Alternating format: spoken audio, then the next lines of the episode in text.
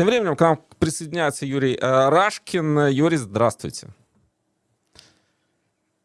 Да, к сожалению, мы вас Здравствуйте, не слышим. Вадим. Есть а. звук. Вы меня слышите и видите?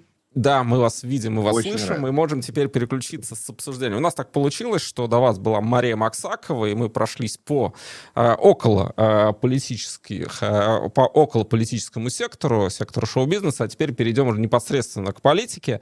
Э, Рамштайн, я хочу с этого начать наш разговор. Следили ли вы за э, теми решениями, которые там были приняты, и какой вывод можно сделать из этой встречи, на что вы обратили внимание?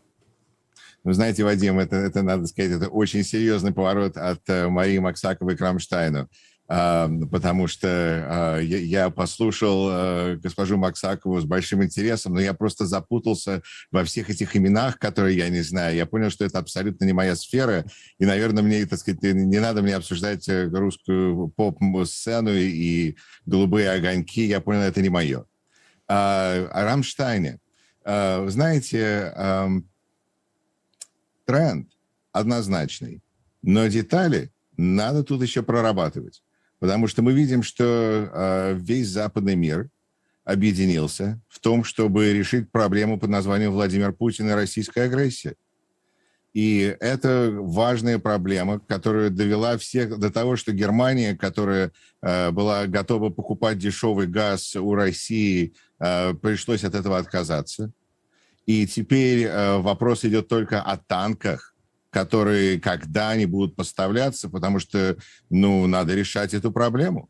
Потому что западные политики работают по, не могут просто увязать в таком бесконечном конфликте.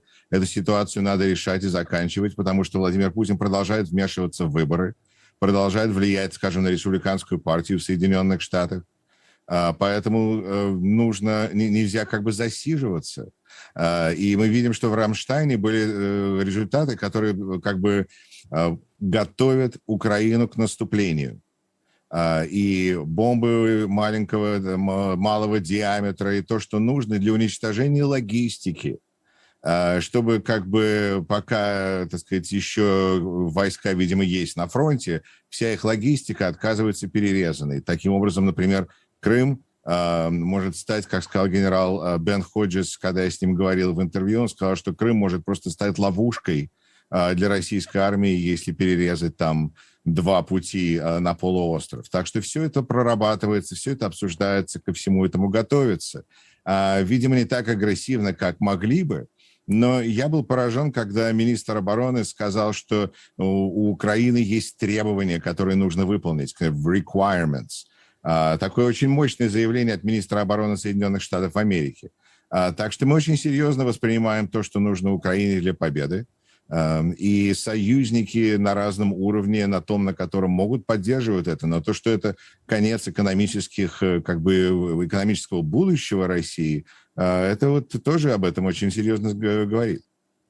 Но все-таки здесь э, роль Соединенных Штатов, потому что приходилось слышать такие мнения, и, в общем, Нью-Йорк Таймс, если не ошибаюсь, тоже со ссылкой на источники об этом сообщал, что э, Соединенные Штаты сдерживают Украину. Например, когда была история с Герасимовым, он поехал на фронт, у Украины была информация, и по данным э, авторитетных американских изданий, именно США были против того, чтобы били непосредственно по начальнику генерального штаба. Что об этом известно и действительно ли США где-то пытается, если не остановить, но тем не менее подкорректировать какие-то действия э, украинской армии? Знаете, мне кажется, что на данный момент Соединенные Штаты еще очень пытаются продемонстрировать, что это как бы не их решение было провести эту атаку. Они как бы дали всю информацию Украине и сказали, ну, наверное, лучше не надо этого делать, это может быть считаться эскалацией. Но вы решайте. Украина приняла решение, там было несогласие, но мы видим, так сказать, что-то, что это происходит. Опять же, мы спорим о деталях. И вообще, кому бы надо было быть на фронте в этом месте? Правильно? Путину, который возглавляет, ему надо было быть в этой Чернобаевке, везде, где, так сказать, э, они просто, им нужно, видимо, лично заталкивать пушечное мясо в пушку, э, чтобы эта система продолжала функционировать.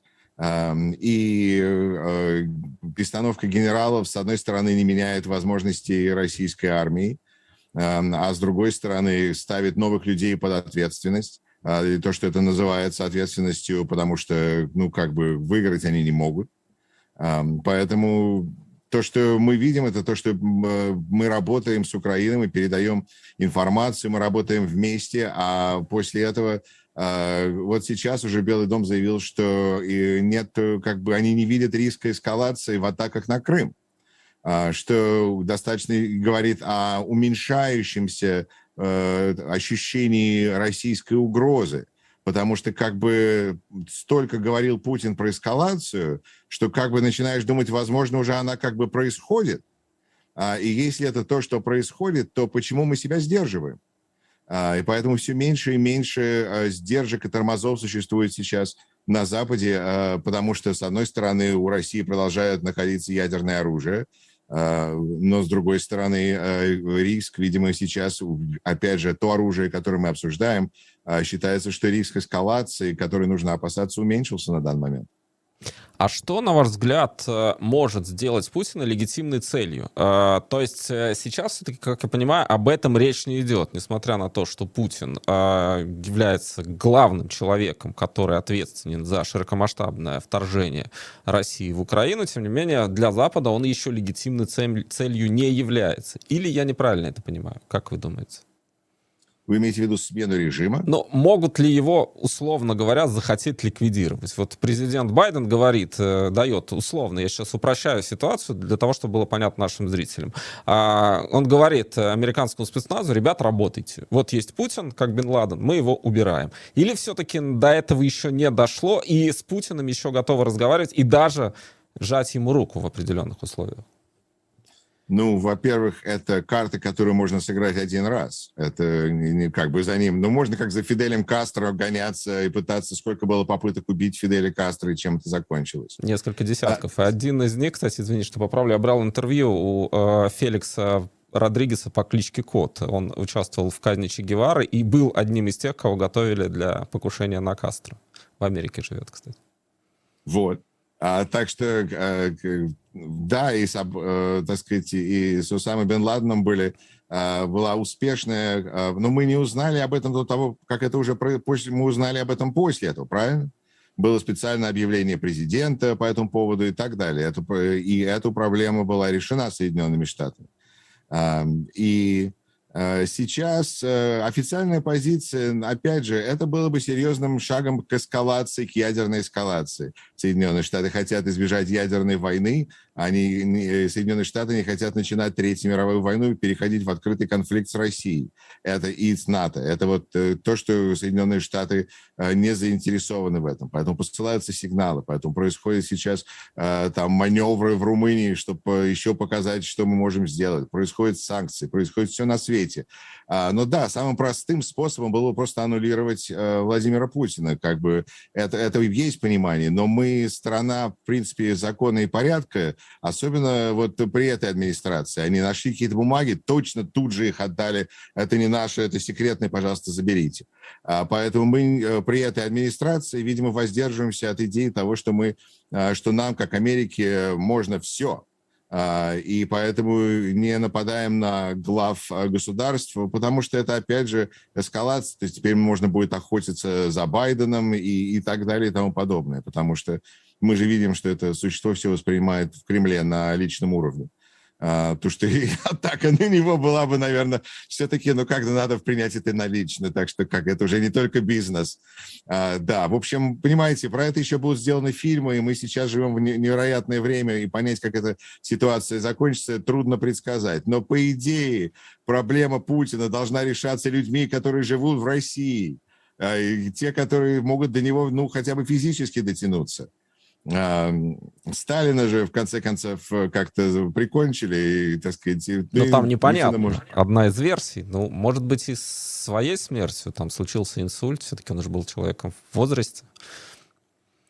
Надеемся. Но, да, на ваш э, взгляд, э, что Бернс сказал Нарышкину? То есть какое послание он передал? Потому что, ну, есть мнение, опять это просто мнение, да, никто там при разговоре не присутствовал, а те, кто присутствовал, об этом вряд ли скажут. Но, тем не менее, Бернс э, что мог передать тогда Путину? Говорят, он передал ему, какие будут последствия лично у него, если он, там, допустим, применит ядерное оружие. Бернс — это глава ЦРУ, я напомню. Да-да-да, я просто думаю о том, что он сейчас появился в новостях в другом э, смысле, что он э, э, встречался и передавал Украине информацию, но а, мы видим, что в принципе подход администрации в том, чтобы быть открытой на самом деле. А, достаточно мало как бы секретной информации, но больше культуры открытости. Мы видим, что происходят пресс-брифинги в, разных министерствах, в которых этого не происходило, что они намного больше открыты для прессы. А, в принципе, как подход. А, и Бернс – это дипломат, который, если не ошибаюсь, был э, послом в Москве и, так сказать, знает а, Россию и понимает ее достаточно хорошо. То, насколько специфически нужно было передать этим кремлеботам то, что произойдет, чтобы они поняли, что это серьезно – знаете, в каком-то смысле, не знаю, это опять же история покажет. Возможно, все могло бы быть хуже, лучше. А на данном, ну, как-то это, это все в воображении наше тут работает, что могло бы произойти. Но э, ядерной войны пока что еще, вот, знаете, сверьте, сверим наши часы. Значит, наша политика как бы работает. Э, вот. А сейчас они, э, видимо, был разговор о том, что Россия опять готовит наступление – а, вопрос, конечно, в том, на что это наступление способно, когда они там, солдат не могут найти, у них э, воюют зеки, и, в общем, это самое, ну, это просто ужас такой варварский уже. А, как бы это должна быть, э, это что? А, так что а, я думаю, что это односторонний тренд, а все остальное это детали. Так что Бернс сказал, что, во-первых, будет наступление, а во-вторых, будет э, дедлайн. И дедлайн у нас связаны, как я уже говорил чуть ранее, с тем, что есть э, политики, которые, э, республиканские политики, которые будут тормозить любую помощь Украине при возможности. Потому что, во-первых, это политика президента. Они против президента, соответственно, они будут ее тормозить. А, с другой стороны, а, это большие суммы, и а, республиканцы всегда вспоминают о наших финансовых обязанностях, когда они не контролируют Э, рычаги э, власти э, и не могут как бы повлиять, они должны как-то...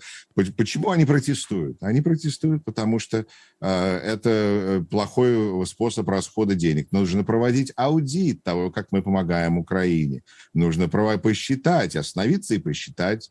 А, а так, ну, естественно, этого нельзя делать, поэтому есть сроки, о которых нужно Украине понимать, а, и есть планы России, которые тоже, видимо, Украине нужно знать. И это то, что было передано, если не ошибаюсь, Вашингтон-Пост.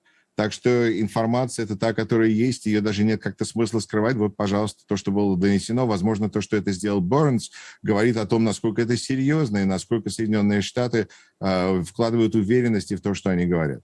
А на ваш взгляд, вообще учитывается ли в Соединенных Штатах э, в политическом руководстве э, тема а, иррационального восприятия Путина реальности? То есть, с одной стороны, можно оперировать э, какой-то логике, здравому смыслу, в конце концов, выгоде или невыгоде расстановки силы. Есть другой момент, что, опять же, об этом нередко приходится слышать, что Путин уже не мыслит этими категориями. Это абсолютно иррациональная история. И даже если ты будешь доказывать, что вы не победите, он все равно пойдет до конца, потому что вот у него такая миссия, он в это верит, или это, возможно, уже а, связано с какими-то изменениями ментальными, органическими там в головном, а, в голове у человека. Вот этот фактор обсуждается на серьезном уровне?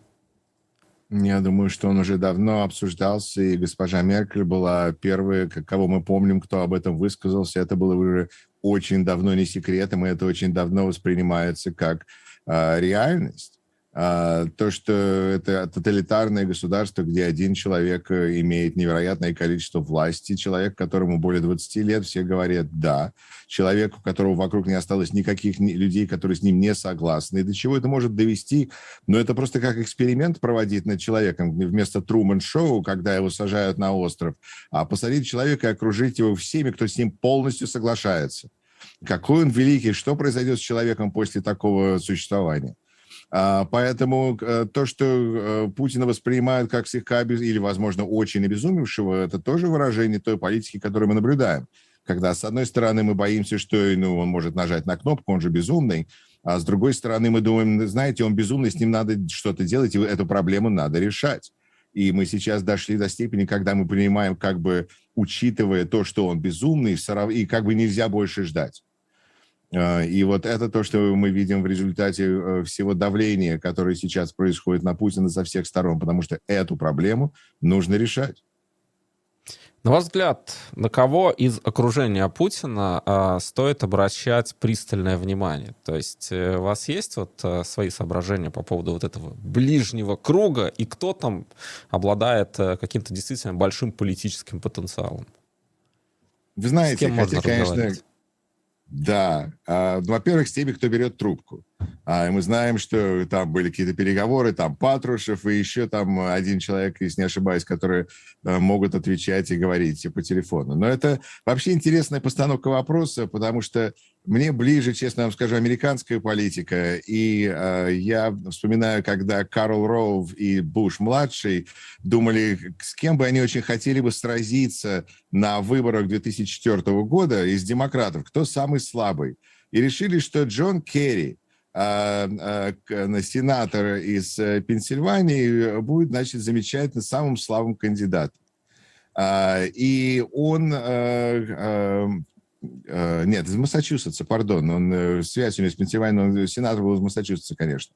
А, и он был самым слабым кандидатом, и он а, а, и они сказали, знаете, значит, они как бы на него напали, сделали нападки, и после этого вокруг него все демократы консолидировались, и он выиграл праймарис и затонул.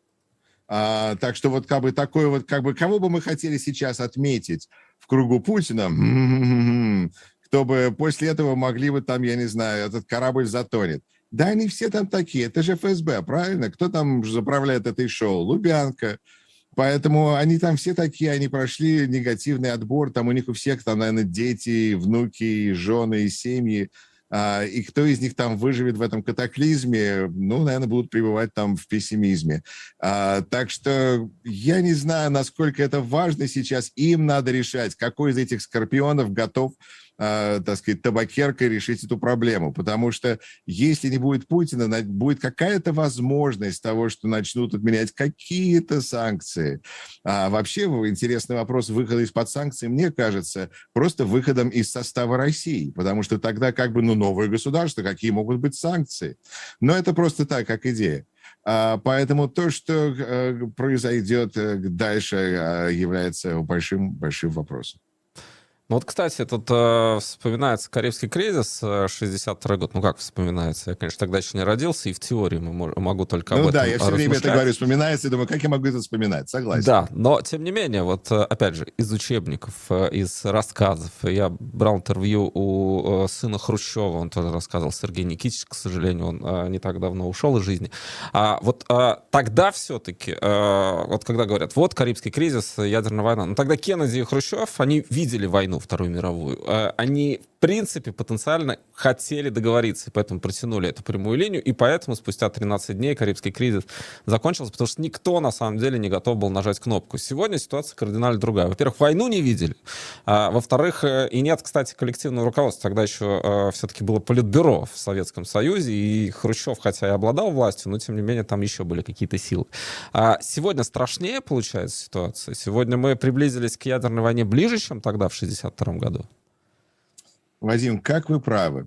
Знаете, я с вами так согласен, потому что действительно, мне кажется, что вот это э, ужас под названием «война», с одной стороны, создает невероятное количество травмированных людей, э, ветераны. У нас в Соединенных Штатах это большая забота, как заботиться о ветеранах, потому что это важные люди, и сейчас они получили еще новые э, привилегии доступа к медицинской, э, к медицинскому обслуживанию и так далее. А, но а, люди, которые видели войну, они действительно лучше явно понимают, что это за проблема. Почему у нас военные как раз оказались иногда более миролюбивыми, чем политики. А, Милли говорит, что надо как-то неплохо бы найти какое-то разрешение и закончится все это переговорами. А, потому что военные это как раз э, у нас, видимо, не хотят так воевать, как об этом эм, думал президент Трамп, который на самом деле сам от армии откосил, поэтому был намного более э, настроен по-другому. Так что когда люди э, служили и имеют этот ветеранский опыт, это действительно дает им другую перспективу. Я, правда, тут еще упомяну, что нет ничего, мне кажется, более травмирующего для человека, чем русская армия. А, я вот общаюсь много с русскими людьми теперь вот из, из своего канала, а, вот интервью даю, и у меня появилось ощущение, что для того, чтобы остаться оптимистом а, в России, нельзя было служить э, в армии, потому что что-то там происходило, где людей просто вот ломало.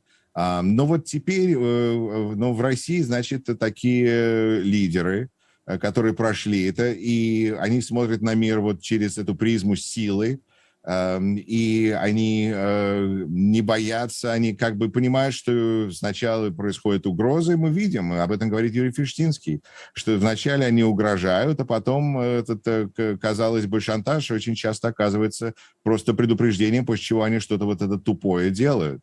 Uh, так что опасность есть, и поэтому у нас вот есть и ЦРУ, и деньги налогоплательщиков, которые поддерживают наш платят за нашу национальную оборону.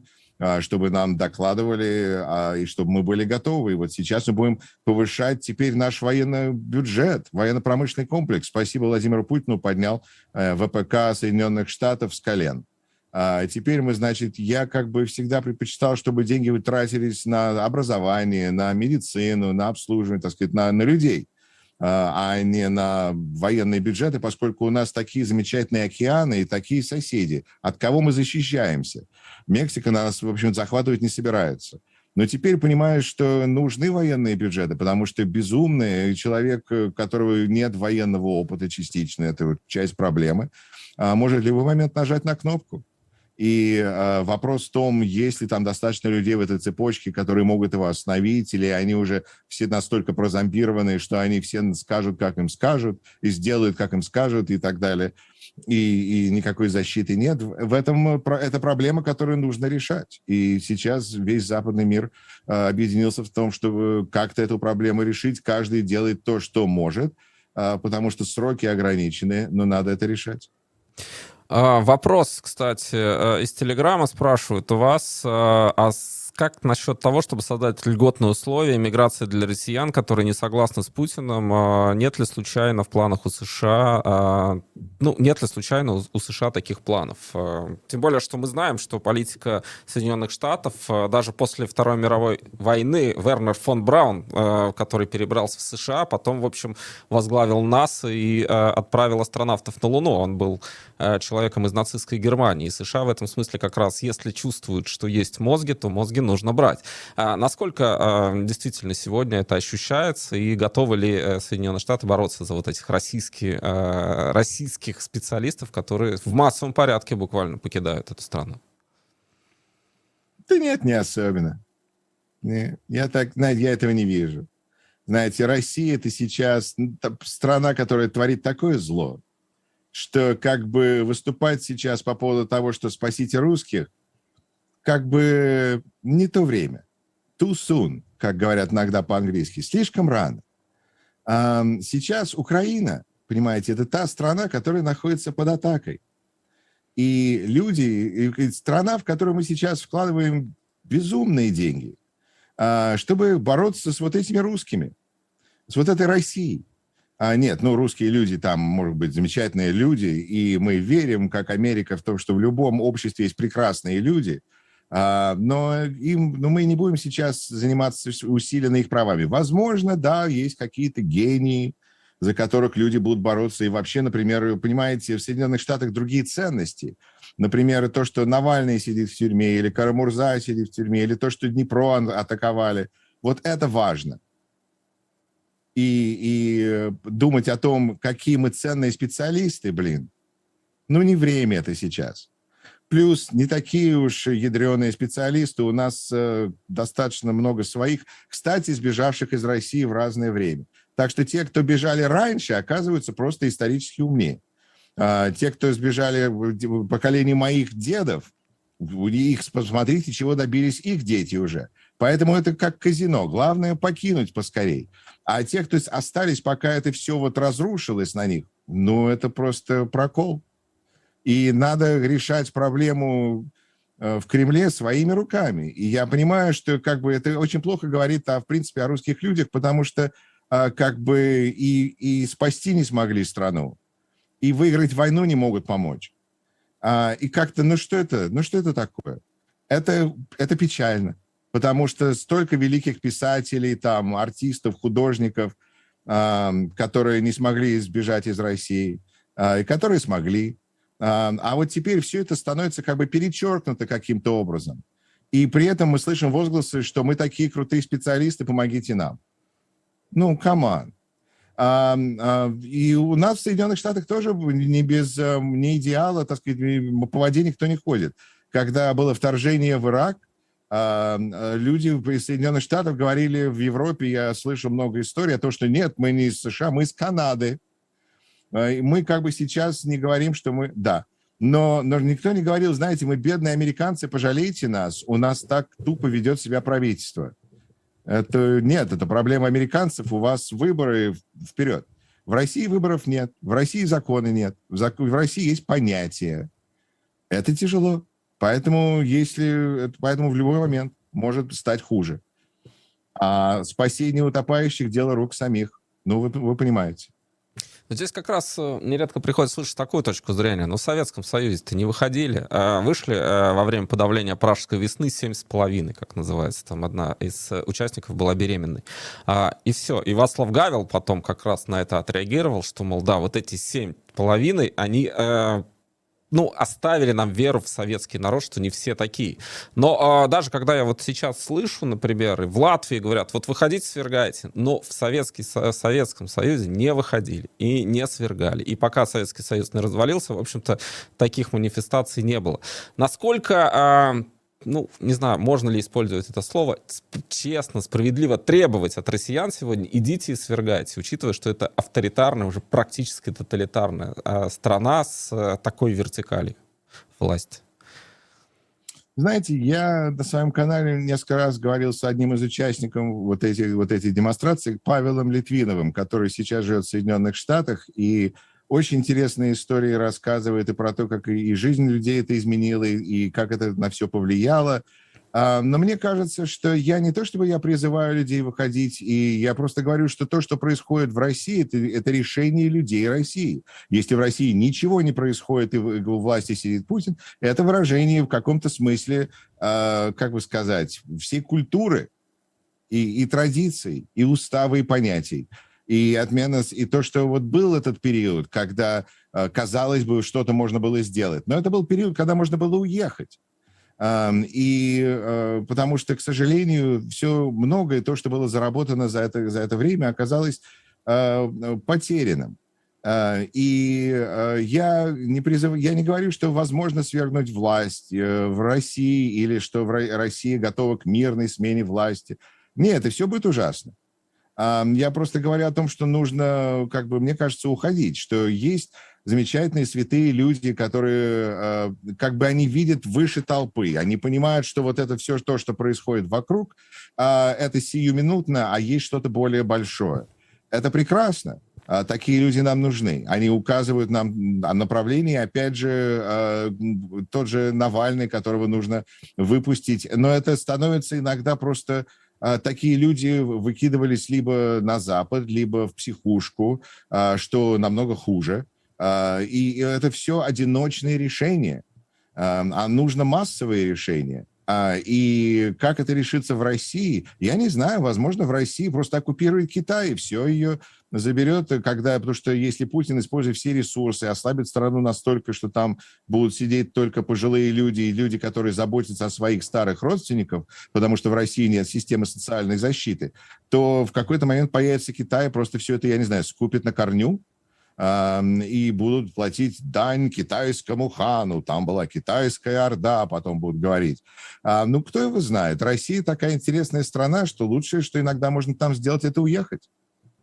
Ну, кстати, вот э, Збигнев э, Бжезинский же предсказывал э, в своей великой шахматной доске о том, что Россия не может быть империей без Украины, и, соответственно, вот возможно, опять же, я не могу это утверждать, Путин как раз увидел в этой книге, э, собственно, вот какую-то свою миссию. Если э, Украина уходит, а Украина уходит, это понятно, и до войны было понятно, она уходит в плане того, что она выбрала другой вектор развития, то э, этого нельзя допустить. э, как вообще геополитически сегодня относится к России в США? То есть считают ли ее империей, державой, э, региональной державой? Какое отношение вообще к стране было до войны и сейчас?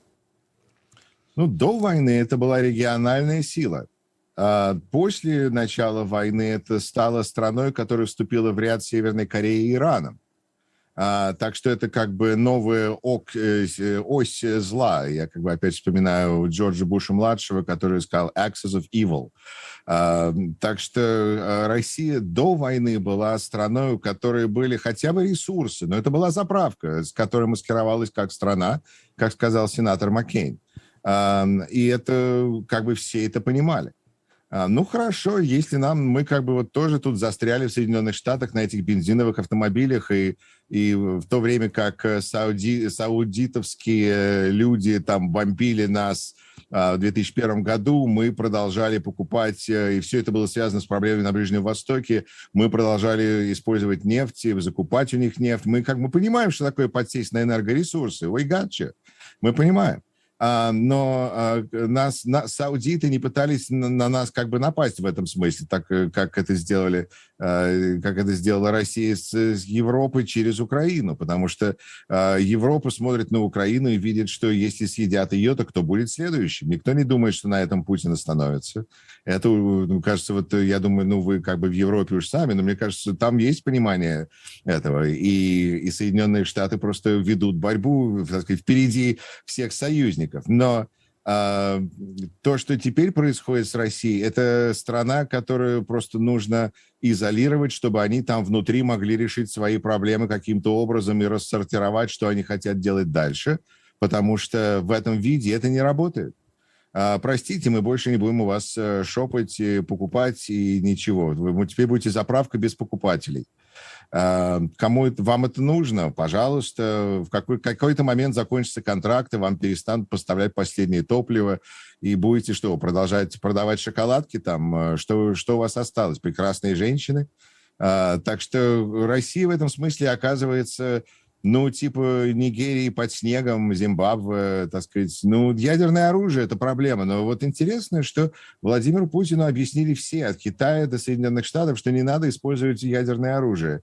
И вроде бы эта угроза притихла на какое-то время. Так что вот интересно, потому что если бы Россия была без ядерного оружия, я думаю, все равно бы ее не стали захватывать. Ну, кому это нужно? Вот это вот захватывать Россию, о, это стоит больших денег. И можно все эти ресурсы, посмотрите, как эффективно делает это Китай. Они просто вкладывают деньги, получают энергоресурсы, то, что делали с Россией, выкачивает из нее все. А, и, и все, и нет проблем.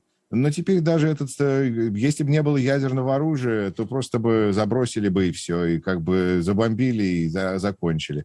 Ведь, кстати, вот это наступление, о котором э, обсуждается сейчас, это же может быть очень быстрым э, решением тоже, потому что э, перерезать логистику, бац, и как бы что остается после того, как я нет железной дороги, я не знаю, в России, кажется, это главный способ сообщения и доставки. Самолет тоже, я не знаю, летает, не летает.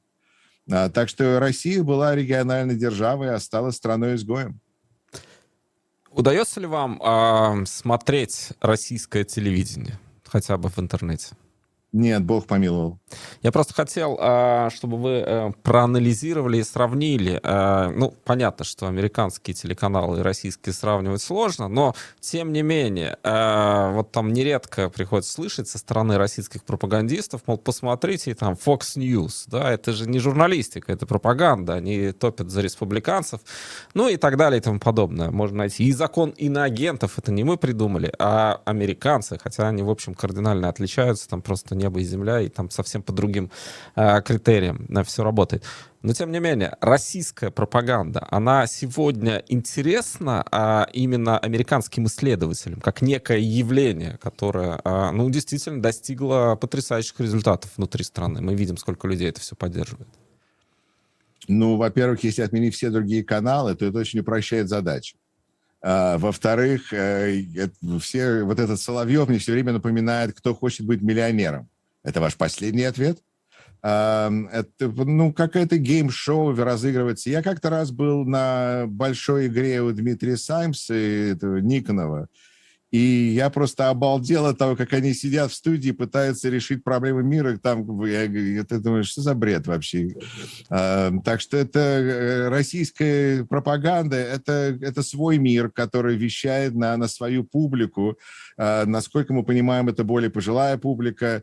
А вообще, опять же, проблема русский язык, потому что если вы выходите за, как бы вот за эти облака русского языка, то открывается очень много, простите, возможностей. Например, английский язык, столько информации существует, которая дает разную, разные точки взгляды на любую ситуацию и используя критическое мышление, которое развивается в школе на, на Западе. Это вот одна из главных задач, развить, чтобы люди могли принимать решения. Потому что что все остальное роботы сделают. Сейчас э, вы знаете, что AI может. А, так что а, нужно принимать э, решения и развивать. Две главные опасности для России – это что? Останкино и Лубянка. И вот эти две проблемы надо решить. Я не говорю, как их надо решать. Это дело людей России. Но а, то, что это большая проблема, и то, что нельзя доверять красивому голосу, а нужно еще и продумывать то, что, а, так сказать, что сказано, и проверять источники, и как-то что-то делать, э, это, это очень важно. А мне очень, как я переживаю за людей, у которых нет других источников информации, но вроде бы в, в России еще есть интернет, еще не отрубили а, YouTube, можно смотреть замечательные каналы, как э, и Грянул Грэм, и Рашкин Репорт, а, и как бы пытаться сортировать, что некоторые люди э, доносят информацию, некоторые доносят дезинформацию.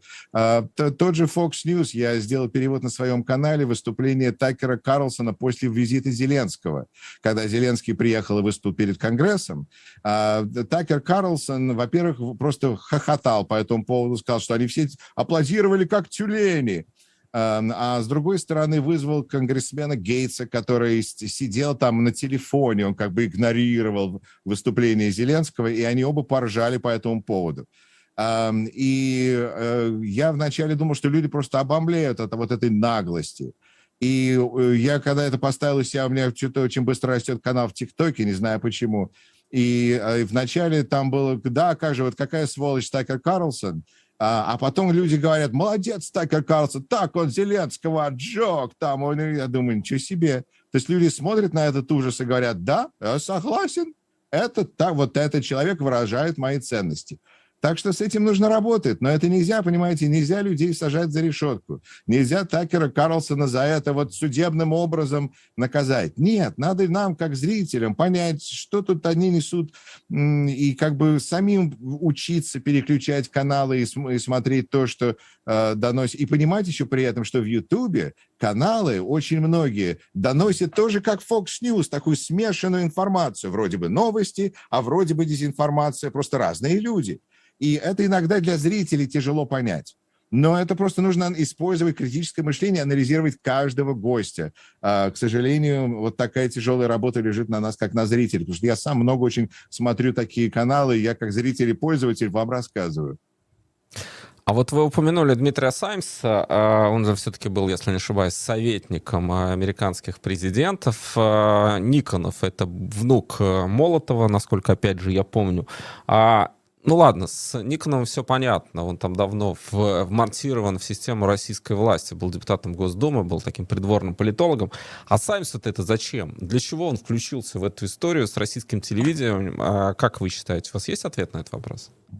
У меня не особенно нет. Но если вы почитаете вот эту книгу Юрия Фельштинского и Владимира Попова, даже не нужно ее читать. Я ее всю озвучил у себя на канале, а, как аудиокнигу то там 20 страниц про Дмитрия Саймса. Какой интересный персонаж и сколько он всего а, наделал за свою длинную, опасную, в общем-то, жизнь, проталкивая мысли Кремля. Это просто невероятно. Его как бы даже, я помню, Юрий Швец рассказывал на своем канале о том, что он, э, ему, он проверил центр, нужно ли вербовать Саймса. Ему сказали, да нет уже, он давно наш как бы. Так что, а, а тут, видимо, он почувствовал, что его прижали после репорта Мюллера, и он решил смотаться в Москву и оттуда вести программу про большую политику, вместо того, чтобы дезинформировать американскую публику отсюда. Ну, пропагандист, ему надо как зарабатывать, с Никоном его соединили. И мне было интересно, как они редактируют, потому что я это все как бы записал у себя и потом выложил на своем канале, чтобы как бы, ну, потому что я как-то не доверяю тому, что Останкина будет не резать. Хотя мне сказали, что все будет вживую. Ну, все было вживую для, я не знаю, кажется, Дальнего Востока. Для Владивостока все было вживую. А потом они все тихо нарезали и сделали так, что я... И потому что я смотрю, я сказал им что-то про Путина, и они как бы, так сказать, ну, я про Путина сказал, и они, так сказать, обомлели. Такая тишина. Я думаю, «А, интересно, что будет дальше. Смотрю, а они так все разрезали, что как будто я сказал, и они и, и в другую сторону они ушли, и вообще тут-тут-тут-тут без паузы все это они выглядели как просто самураи там. Все это разобрали на высоком уровне карате. Да они просто это не бей, не бей лежачего работы, видимо. Говоришь, э, так сказать, все можно вырезать, подрезать. К тому времени, пока это пройдет в Москве, это все будет супер, конфетка.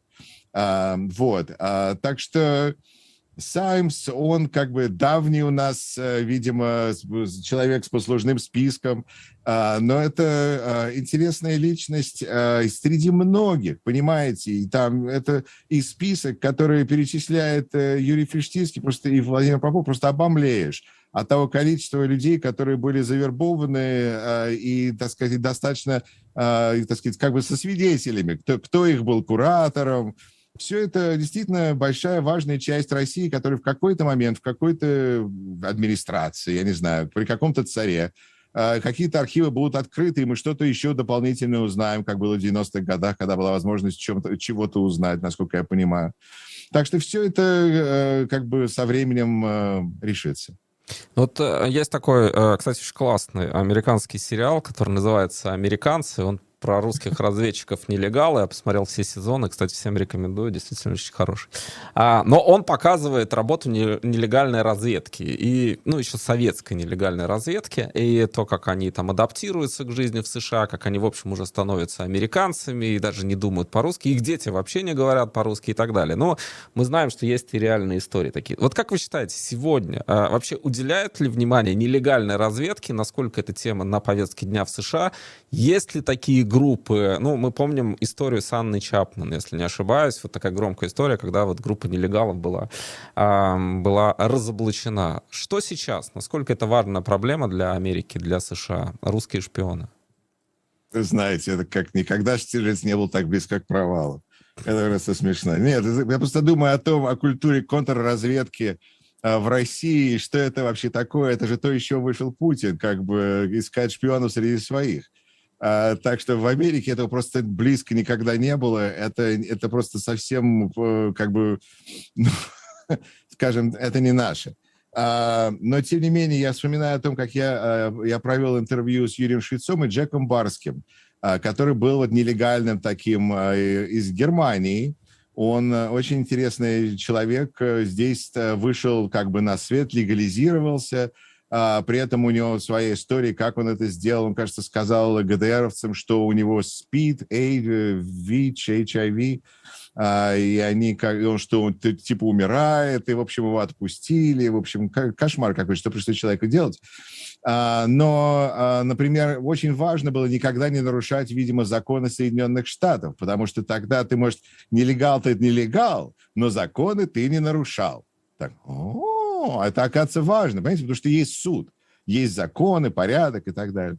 Поэтому, когда вот у нас э, взяли двух, которые с армией что-то делали много лет, э, недавно были какие-то заголовки, поймали, но люди, видимо, ловятся на ком-то, так сказать, кто-то куда-то пишет. Это же не извращенная система доносов а достаточно здравомыслящая система, когда нам говорят, что если ты что-то видишь, ну скажи кому-то, можешь предотвратить террористический акт. Это просто совсем другой как бы конец этого спектра общения между народом и государством. Поэтому контрразведки у нас э, это и американцы, это, это телесериал, который как бы а, привлек внимание людей, а, но Э, как бы реальность у нас намного, э, ну, слегка другая. А хотя Джек Барский выступает на, на CNN, регулярно дает как бы комментарии, как бывший э, шпион. Так что на этом вполне можно даже, видимо, и, ну, естественно, Бутина, э, вполне, так сказать, на этом можно даже сделать это хорошим шансом развития карьеры, правильно? Так что у каждого свой путь. Вы, кстати, упоминали Швейца. Я обратил внимание, что э, бывшие разведчики, бывшие сотрудники КГБ, которые перешли на э, антипутинскую сторону, они друг друга недолюбливают, потому что Жирнов в нашем эфире, например, не очень лестно высказывался о Швейце. Э, и Ларионов, по-моему, тоже. Ну, хотя Ларионов не был в КГБ, но, по крайней мере, об этом я не знаю, он советник. А, вот вы доверяете Швецу и его высказываниям? Или вот это к чему я задаю этот вопрос? Потому что приходится слышать такую точку зрения. Бывших не бывает. Знаете, это, это интересно, потому что э, у меня ощущение, что Юрий Швец рассказывает нам, в принципе, все, что знает. Если он то же самое докладывает, если то, как бы он упрощает свою работу, тогда, наверное, знаете, не нужно докладывать дважды, он уже и так все выложил в Ютубе. А, но это как бы шутки шутками, я понятия не имею. А, как бы, и это... Эм, как бы не так важно, потому что э, вот это все я хотел бы отметить, раз уж я у вас здесь как бы сижу в эфире, э, про историю с Жирновым. Это было очень интересно, потому что он э, выступил у, на канале у Фейгина, и очень интересный рассказчик, и, и встретился он с Путиным, и тут, и там, и тут он Путина обманул, и тут он Путина вокруг пальца обвел. Ну, просто красота. С таким человеком надо пообщаться. Я с ним связался, мы начали делать еженедельную программу «Эфир» на моем канале. Он прекрасный рассказчик. И вдруг в какой-то момент, и при этом у меня в это же время регулярно появлялся Юрий Швец, и вдруг в какой-то момент э, Сергей Олегович Жернов решил выложить видео, где он решил абсолютно разоблачить Швеца и вывести его на чистую воду. И это все было как-то очень, ну, не нужно, странно, неправдиво, и я как-то не понял вообще, зачем он это делает, зачем ему это нужно. Ну, как бы, ну, что это такое?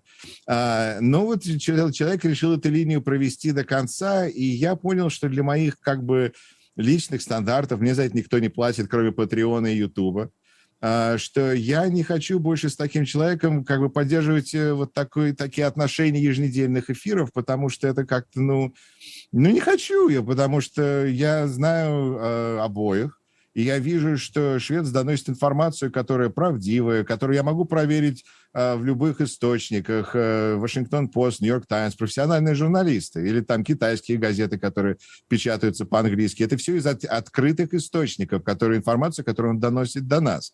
С другой стороны, если у него какие-то выводы, с которыми я не согласен, но это мое дело, я имею право соглашаться, не соглашаться с его выводами, но мне кажется, что очень часто он достаточно прав в своей оценке ситуации. Поэтому слушать его я не вижу тут ничего э, плохого, и как бы я сам его слушаю при возможности, но он достаточно много выпускает контента, э, так что как даже за всем иногда не уследишь. Э, но вот как-то приходится разбираться с, с, как бы с одними людьми, а вот Иларионова я вообще не отказываюсь пригласить себе на канал, ну просто не надо. Зачем я как бы, понимаете, я не, мне говорят, пригласите трамписта, чтобы была сбалансированная точка зрения. Зачем? Если, ну, как, знаете, один говорит, что планета круглая, то мне нужен другой, который говорит, что планета плоская. Нет. Достаточно проблем на круглой планете, которые можно обсудить, чтобы не тратить время на то, что плоская она или круглая. Поэтому я вот некоторых людей просто отказываюсь приглашать, и у нас э, замечательное видео стоит, называется «Инфо, «Инфогигиена», выпуск с первого по пятый, где мой, э, э, так сказать, как сказал, команда аналитиков э, выложила э, замечательные вот такие материалы, объясняющие, потому что у людей тогда иногда ощущение, что что-то такое, что-то тут не так. Что, ну, ну что, надо разбираться. И вот Дмитрий Абрамсон на моем канале разобрал и Ларионова, и пару других людей, которые иногда всплывают, вот так же непотопляемые, а, и объяснил, что, в чем здесь как бы их проколы. Но для этого их не нужно приглашать в гости, их можно просто взять, проанализировать и, и как бы дальше двигаться. А что с Илларионовым, кстати? Вот э, интересно, что э, Илларионов, Андрей Илларионов, бывший советник Путина по экономике, кстати, он очень четкую антипутинскую позицию занимает. Он был у нас на канале, мы делали с ним большое интервью. А, но да, он как раз выступает за Дональда Трампа. А, что это за фигура, на ваш взгляд? То есть насколько, а, почему эта фигура настолько резонансная сегодня? Потому что вот сейчас все говорят, вот э, прогноз Ларионова, большая война, смотрите, это вброс там и так далее. Знаете, это на определенном уровне желание журналистов, э, потому что мы как бы принимаем определенные решения, кого будем приглашать, и таким образом люди становятся более популярными. Вообще в этом жанре в котором я сейчас имею честь участвовать, Э, способность рассказать и донести мысль на том уровне, который еще приятно слушать. Я не знаю, например, Арестович, который, так сказать, так вот э, успокаивает, или э, вот госпожа Максакова, которая просто, кажется, возбуждает каждым словом. Я просто устал в какой-то момент перерабатывать каждое слово. А, а Иларионов, э, вот у него свой стиль, он как бы ужасы рассказывает. А, и это наше решение, кого приглашать, кого нет, потому что он достаточно хороший рассказчик, а, с достаточно хорошим резюме. Но я знаю, что то, о чем он, так сказать, во-первых, э, э, так сказать, есть детали на канале, а с другой стороны, я знаю, что есть базовые факты того, что он обвинил Антифу, то есть э, левых, например, в том, что они были связаны с мятежом, атакой на Капитолий 6 января. А, то, что у нас стало пока что просто, будем надеяться, не как встало, ну, встало в ряд дней, как 11 сентября или 6 декабря, когда был Перл-Харбор. Вот 6 э, января – это у нас э, день э, мятежа, который каждый, в общем-то, год отмечается а, по-своему. А, так что Иларионов заявил, что это вообще было дело рук левых. Они хотели там подставить кого-то. То есть его за это выперли из его, так сказать, приличной работы. Вот тяжело. А, потому что, ну, понимаете, и так иногда приходится судить по эксперту, потому что когда человек говорит о том, что я понятия не имею, там, я не знаю, русская попса, то я не знаю, что они говорят. Ну, хорошо, выглядит правдоподобно, супер. Но когда люди рассказывают, я это заметил еще на опыте собственной местной прессы, потому что я как бы депутат нашего окружного собрания, поэтому иногда я оказываюсь в, газетных историях по разным местным э, деталям. И когда всегда интересно, потому что для журналистов очень важно донести информацию, не спекулировать, а есть, э, так сказать, если они говорят о чем-то, о чем я знаю, и я знаю, что это неправильная оценка ситуации, то тогда все, о чем они говорят, я, вызывает во мне сомнения. И вот это, так сказать, часть э, того, как мы позируем наше мнение. И когда Иларионов говорит про то, что происходит в американской политике, я понимаю, что он ничего в ней не понимает или пытается людей дезинформировать, ну, тогда я думаю, что он еще может дезинформировать, о чем еще. Нельзя же себе представить, что он как бы здесь он полностью ошибается от начала до конца или там на, на важных моментах. У него же всегда там 2 плюс 2, 3 плюс 3, и потом бац, и это означает конец мира. А, поэтому с Путиным надо договариваться как бы. Ну, это, ну, это заигранная пластинка, но тем не менее, видимо, на нее есть какой-то спрос. И вот, вот с этим нам надо, как бы и зрителям надо бороться, и журналистам надо бороться. Но, тем не менее, уважаемые люди продолжают приглашать дезинформаторов. Я просто как бы не понимаю, ну, наверное, это просмотры. А Соловей? Профессор Соловей, как О, вы к нему относитесь? О, вы знаете, тут ничего не однозначно, тут все достаточно однозначно. Я, правда, понимаю, насколько от моих как бы артистических друзей, потому что я родом из Москвы, из Патриарших прудов, и, и ходил в Гнесинскую музыкальную десятилетку. А, так что он вроде бы очень хорошо к музыке относится, и музыку уважает, и к музыканты о нем очень, как бы, в принципе, с уважением относятся. Ценитель искусств. Это прекрасно. Это вообще очень хорошо, когда в человеке есть развитое чувство прекрасного, он э, интересуется этим, в принципе.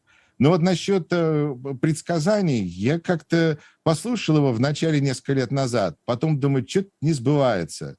Что-то такое ощущение, что он выдает желаемое за действительность.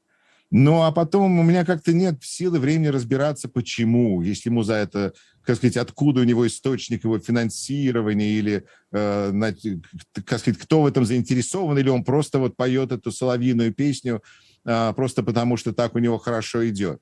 А иногда печально то, что на самом деле на это ловится, как вот на каком-нибудь генерала СВР а, поймалась как его, английская какая-то пресса, достаточно бульварная пресса или американская бульварная пресса, понимаешь, что на самом деле вот они как бы желтеют от этого все.